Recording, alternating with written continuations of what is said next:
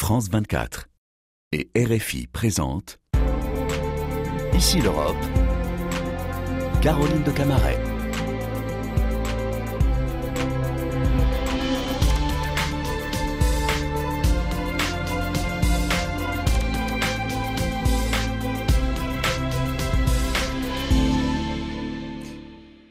Bonjour à tous, merci de nous rejoindre pour Ici l'Europe. Nous sommes ensemble sur France 24 et RFI pour un tour de l'actualité européenne. Cette semaine a été marquée par des tensions autour de l'Ukraine à quelques jours du triste anniversaire de l'invasion de son flanc Est, euh, mais aussi euh, des tensions du côté du pays voisin, la Moldavie, les 27 sont en train d'augmenter les sanctions et de livrer des armes aux Ukrainiens. Euh, nous parlons de tout cela et du reste de l'actualité avec notre invité ici à Paris, euh, Laurence Boone. Bonjour. Vous êtes euh, la secrétaire d'État chargée des affaires européennes en France. Il y a eu aussi en, en cette semaine une réunion de l'OTAN, notamment avec une course à la logistique pour accélérer les livraisons d'armement à l'Ukraine. L'Allemagne va envoyer une quinzaine de blindés euh, chars Léopard à Kiev. La France est régulièrement accusée d'en faire moins. Euh, les Européens sont-ils au rendez-vous globalement? Écoutez, l'Europe, euh, si on regarde l'ensemble de ce qui a été fourni, c'est 67 milliards. Je crois que l'Europe n'a pas du tout à rougir, bien au contraire que fournit-on à l'Ukraine? D'abord des armes, c'est ce dont ils ont besoin, et des armes qu'ils puissent utiliser immédiatement. Euh, des munitions, des, des chars, des canons, des véhicules blindés.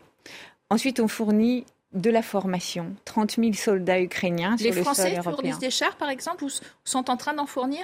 Les Français ont fourni des canons, les Français ont fourni euh, des blindés, les Français fournissent plein de choses. La semaine dernière encore, le ministre de la Défense italien et le ministre de la Défense français ont fait des annonces communes. Euh, il y a de la formation des soldats ukrainiens, 30 000 sur le territoire européen, dont 2 000 en France. Euh, il y a le soutien humanitaire. Vous savez que si vous êtes un une médecin ukrainienne euh, en France. Aujourd'hui, vous pouvez travailler, ce qui n'était pas possible avant. Euh, donc sur tout le plan, militaire, financier, humanitaire, l'Union européenne est largement au rendez-vous. Le dixième train de sanctions de l'Union européenne à, l'encontre de la Russie va interdire par exemple l'importation, l'exportation de biens euh, industriels essentiels pour un montant de 11 milliards d'euros. Il y aura une liste noire notamment des propagandistes euh, pour la toute première fois. Euh, et puis c'est une mise en œuvre qui est visée pour cette date anniversaire. Hein. on l'a dit des un an, le 24 février symbole, mais est-ce que finalement on ralentit dans les sanctions comme on entend parfois le président euh, Zelensky le dire?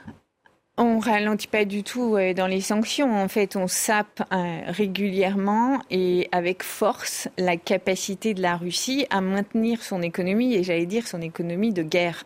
Donc, euh, par exemple, la Russie n'est pas capable de réparer ses avions puisqu'elle ne reçoit plus de biens euh, qui permettent de faire ça euh, d'Europe. Euh, la Russie, on a gelé ses avoirs, on a ciblé les oligarques et on n'exporte plus rien qui puisse être utilisé à double usage, donc à la fois civil et militaire. On l'affaiblit durablement sur le plan militaire. D'ailleurs, vous vous rappelez que la Russie disait c'est une affaire de quelques jours, peut-être quelques semaines, et comme vous le disiez, nous célébrons les un an. On l'affaiblit durablement sur le plan économique, on l'affaiblit durablement sur le plan technologique. L'idée, c'est plus jamais ça nouveau groupe de travail qui vient d'être créé pour euh, recenser et localiser les actifs russes immobilisés. Les, alliés occidentaux ont gelé pour 300 milliards d'euros euh, euh, d'actifs de la Banque centrale russe et puis des dizaines de milliards aussi d'actifs de personnes. et la reconstruction de l'Ukraine est estimée à un coût faramineux de 1000 milliards. une confiscation de ces biens, c'est ce que demandent des pays de l'Est, par exemple les États-Unis sont plutôt frileux et globalement, on est comment euh, en Europe? Alors le sujet c'est lequel? Le sujet c'est qu'il n'y ait absolument aucune impunité du crime d'agression qui a été causé euh, par Moscou. Effectivement, on a gelé des avoirs. Maintenant, il faut regarder internationalement et juridiquement ce qu'il est possible d'utiliser ou pas. Nous, nous agissons toujours dans le cadre du droit. Nous ne sommes pas la Russie. Euh, le sujet de l'impunité, c'est aussi de recueillir des preuves. On a envoyé des laboratoires avec des magistrats sur place en Ukraine pour accumuler le maximum de preuves. Et le sujet de l'impunité, dans un troisième temps, c'est la construction ou la, la coordination d'un tribunal qui permette de juger tous ceux qui ont participé à l'agression de la Russie envers l'Ukraine. Euh, c'est trop tôt pour des réparations qu'on pourrait prélever euh, assez vite puisque les Ukrainiens ont besoin d'argent. Pour l'instant, l'argent qu'on fournit, c'est pour les aider à passer l'hiver et à tenir, à payer euh, les retraités, euh, tous les fonctionnaires qui font encore fonctionner le pays, les agriculteurs. Et là, pour ça, on fournit, nous, Union européenne, 18 milliards pour cette année et à peu près l'équivalent par le reste du G7. Alors le pouvoir ukrainien euh, vise maintenant une ouverture formelle euh, des négociations d'adhésion euh, fin 2023. Il espère donc un rapport positif. Il faut l'unanimité des 27. Est-ce que finalement on peut on peut leur accorder, ça mange pas de pain. Une fois que c'est ouvert, euh, ça peut, euh, euh, ça peut prendre un certain temps. Et en même temps, certains pays au nord, très rigoristes, disent une adhésion express récompensant l'héroïsme et non pas à la lutte contre la corruption et la bonne gestion. ça n'est pas à l'ordre du jour. Je, je crois qu'on ne peut pas laisser dire, quel que soit l'angle, ça ne mange pas de pain, parce que c'est un sujet extrêmement sérieux. L'Ukraine fait partie de la famille européenne. Et nous voulons tous tout le monde, que l'Ukraine, comme la Moldavie, comme les Balkans, se tourne et ait envie d'être associée à l'Union européenne plutôt qu'à la Russie. Et ça, je crois que c'est un objectif commun largement partagé. Ensuite, effectivement, il y a beaucoup de travail à faire pour que l'Ukraine puisse avoir à la fois le même niveau de développement économique et institutionnel qui lui permettent d'absorber toutes les règles et normes qu'on a dans l'Union européenne. Vous avez mentionné l'anticorruption. L'Ukraine a entamé une lutte anticorruption exceptionnelle. Ils ont remplacé le ministre de la Défense euh, n'a pas été démissionné, lui, qui, qui était euh, inquiété euh, pour des questions finalement. Vous savez, quand on parle de justice, on regarde, on fait une enquête et ensuite il y a les conclusions d'une enquête. Donc pas d'a priori sur ce genre de choses. Mais il y a tous ces sujets, il faut qu'on renforce l'Ukraine à la fois économiquement et institutionnellement pour éviter ce genre de sujets, parce que, et bien évidemment, on ne veut pas les perdre, mais on ne veut pas se perdre. Après, je crois que ce qui est très important de garder euh, à l'esprit aussi, c'est qu'avant, on faisait des élargissements, pardon, pour le développement économique. Aujourd'hui, on a une logique sécuritaire qui est très importante et qui doit être prise en compte. La euh, communauté politique européenne imaginée par Emmanuel Macron, une sorte de, salle d'attente qui reste très informelle finalement. Euh, d'ailleurs, le prochain sommet se tiendra en juin en Moldavie c'est un affichage où il y a vraiment, Laurence Boone, du contenu concret alors, la communauté politique européenne, elle a deux objectifs. Un objectif politique, rassembler et faire parler la famille européenne. C'est 44 pays qui sont dans la communauté politique. L'Union européenne, le Royaume-Uni, la Norvège, la Turquie euh, et tous les Balkans. Et puis, elle a un objectif très concret qui est la coopération euh, dans le domaine de l'énergie, de la sécurité, de l'éducation. Vous me parlez de la Moldavie. La Moldavie subit des tentatives de déstabilisation. Elle subit beaucoup de désinformation russe. Ce que nous, nous faisons, c'est d'abord soutenir Maya Sandu, que j'ai rencontrée euh, récemment dans sa lutte contre la corruption. Elle en a fait la priorité du gouvernement. Nous la soutenons pour qu'elle ait de l'énergie, pour que sa population ne soit pas privée d'énergie tout cet hiver. Et nous la soutenons en mettant, j'allais dire, les feux de la rampe sur la Moldavie avec la plateforme pour la Moldavie qui était le 21 euh, novembre, qui a permis de rassembler l'intérêt euh, de la communauté internationale et l'intérêt financier. Euh, et puis effectivement, la Moldavie va recevoir le prochain sommet de la communauté politique européenne. C'est 44 pays qui vont être là pour manifester leur soutien et avec des coopérations très concrètes. L'énergie, la cybersécurité, l'éducation. Vous le disiez, euh, la Moldavie est sous tension. Euh, elle subit une forte inflation, euh, la baisse de la moitié du gaz qui venait de Russie, des coupures d'électricité récurrentes. Elle craignait même un coup d'État organisé par Moscou. Rappel des faits tout de suite avec Tatiana Gester. La Russie l'assure, elle ne prépare aucun coup d'État dans l'ex-république soviétique de Moldavie et accuse les autorités moldaves de russophobie. Contrairement aux pays occidentaux et à l'Ukraine, nous n'intervenons pas dans les affaires intérieures de la Moldavie et des autres pays du monde. Un démenti qui n'aura pas rassuré la Moldavie.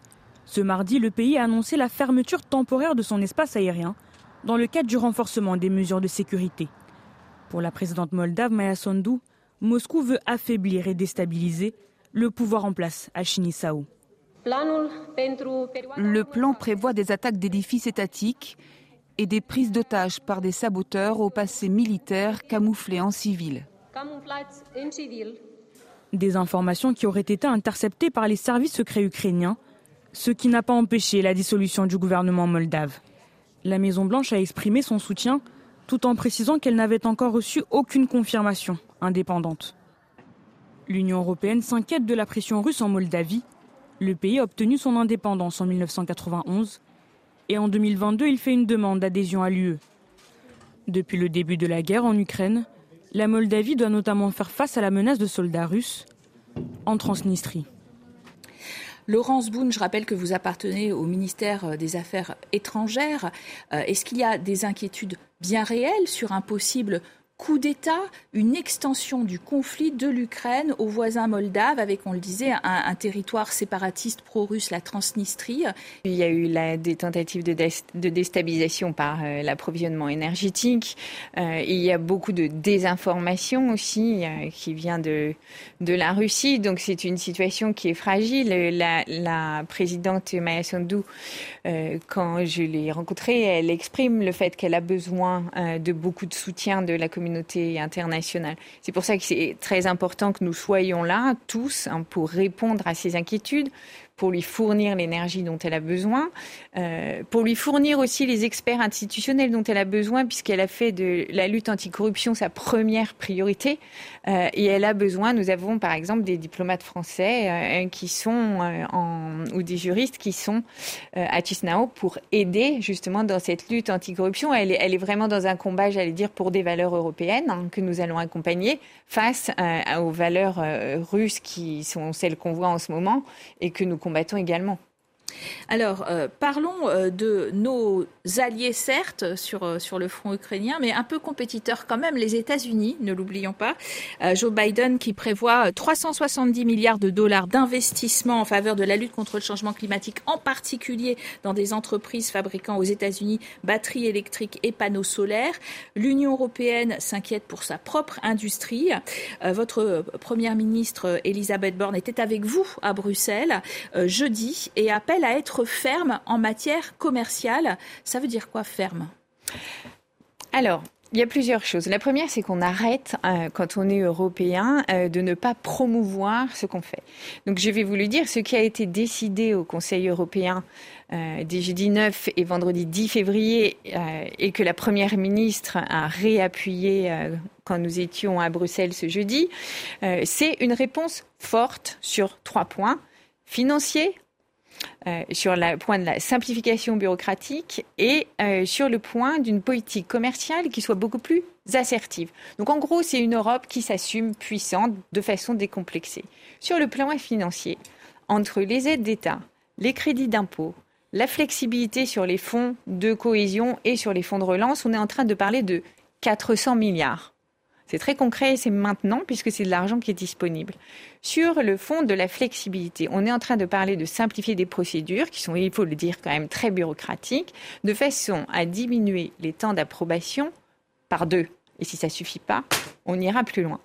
Et puis, euh, sur le plan du commerce, euh, je crois que euh, nous nous sommes dotés d'instruments je vais en citer de deux types. Un, tout ce que les États-Unis, et c'est ce que Bruno Le Maire, quand il est allé euh, à Washington, a, obtenu.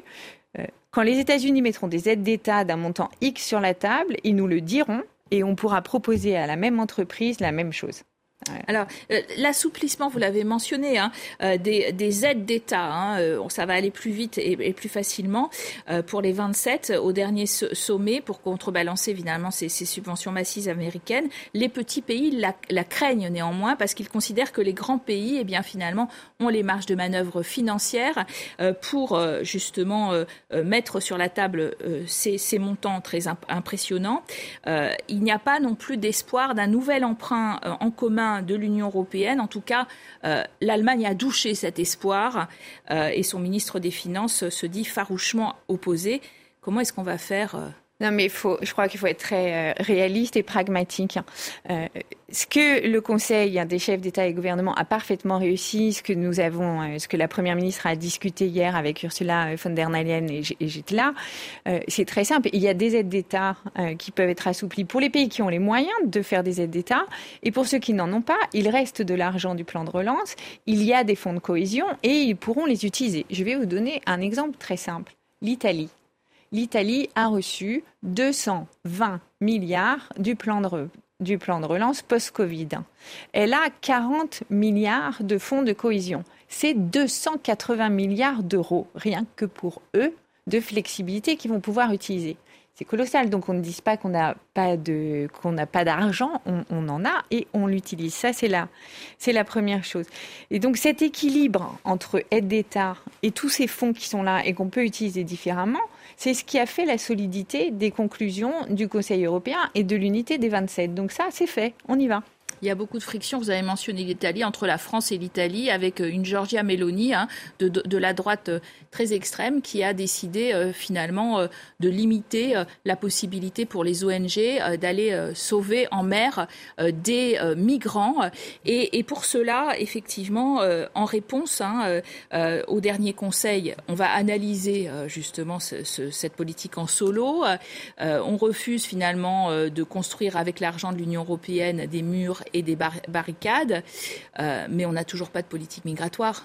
Euh, vous exagérez, je ne peux pas vous laisser dire ça. Euh, D'abord, c'est pas avec des murs qu'on règle les problèmes migratoires. Euh, les, flux migratoires s'adaptent et bougent. Pourquoi est-ce qu'il y a des flux migratoires? Pour deux raisons. La première, c'est qu'il y a des personnes qui viennent demander l'asile, et la deuxième, c'est qu'il y a des raisons économiques.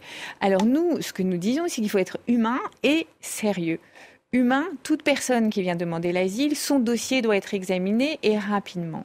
Hein. Et nous avons des critères communs que nous sommes en train de consolider en européen. Sérieux.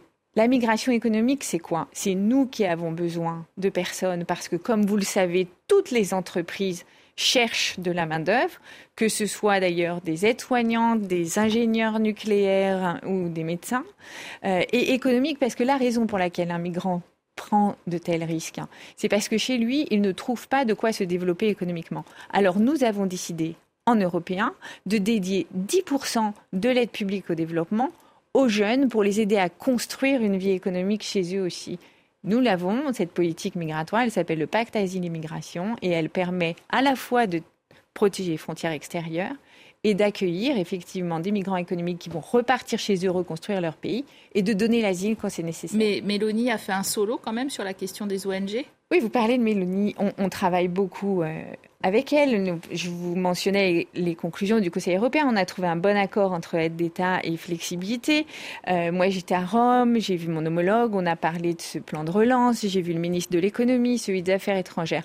Donc nous travaillons ensemble et il y a des sujets, des valeurs qui sont différentes et les migrations sont une. Le Parlement européen, euh, pour terminer, est toujours secoué par le scandale du Qatargate qui a demandé par un vote l'établissement rapide d'un organisme pour les trois institutions, un organisme indépendant. C'est un peu un serpent de mer, on en discute depuis très longtemps. Est-ce qu'il est temps qu'on ait cet organisme, cette haute autorité en quelque sorte? En fait, il est plus que temps, effectivement, de consolider la structure euh, éthique euh, de ces institutions, parce que ce qui se passe au Parlement, même si ça ne concerne pour l'instant qu'un tout petit nombre de personnes, hein, et donc il faut absolument pas euh, jeter le blâme sur tout le monde, euh, néanmoins, il faut qu'il y ait un code qui soit très précis. Le parti de la majorité présidentielle, avec Stéphane Séjourné, l'avait proposé lors des dernières élections européennes. Nous, on aimerait que ça revienne avec ces, ces, propositions qui sont plus fortes que celles qui sont actuellement mises sur la table. Avant par la prochaine élection de, de, de bien 2024. Sûr, mais bien sûr, on en a besoin pour renforcer la confiance dans la démocratie européenne. Merci à vous, Laurence Boone, d'avoir été euh, notre invitée. Merci à tous d'avoir suivi euh, sur France 24 et RFI euh, cette interview. À très bientôt sur nos antennes.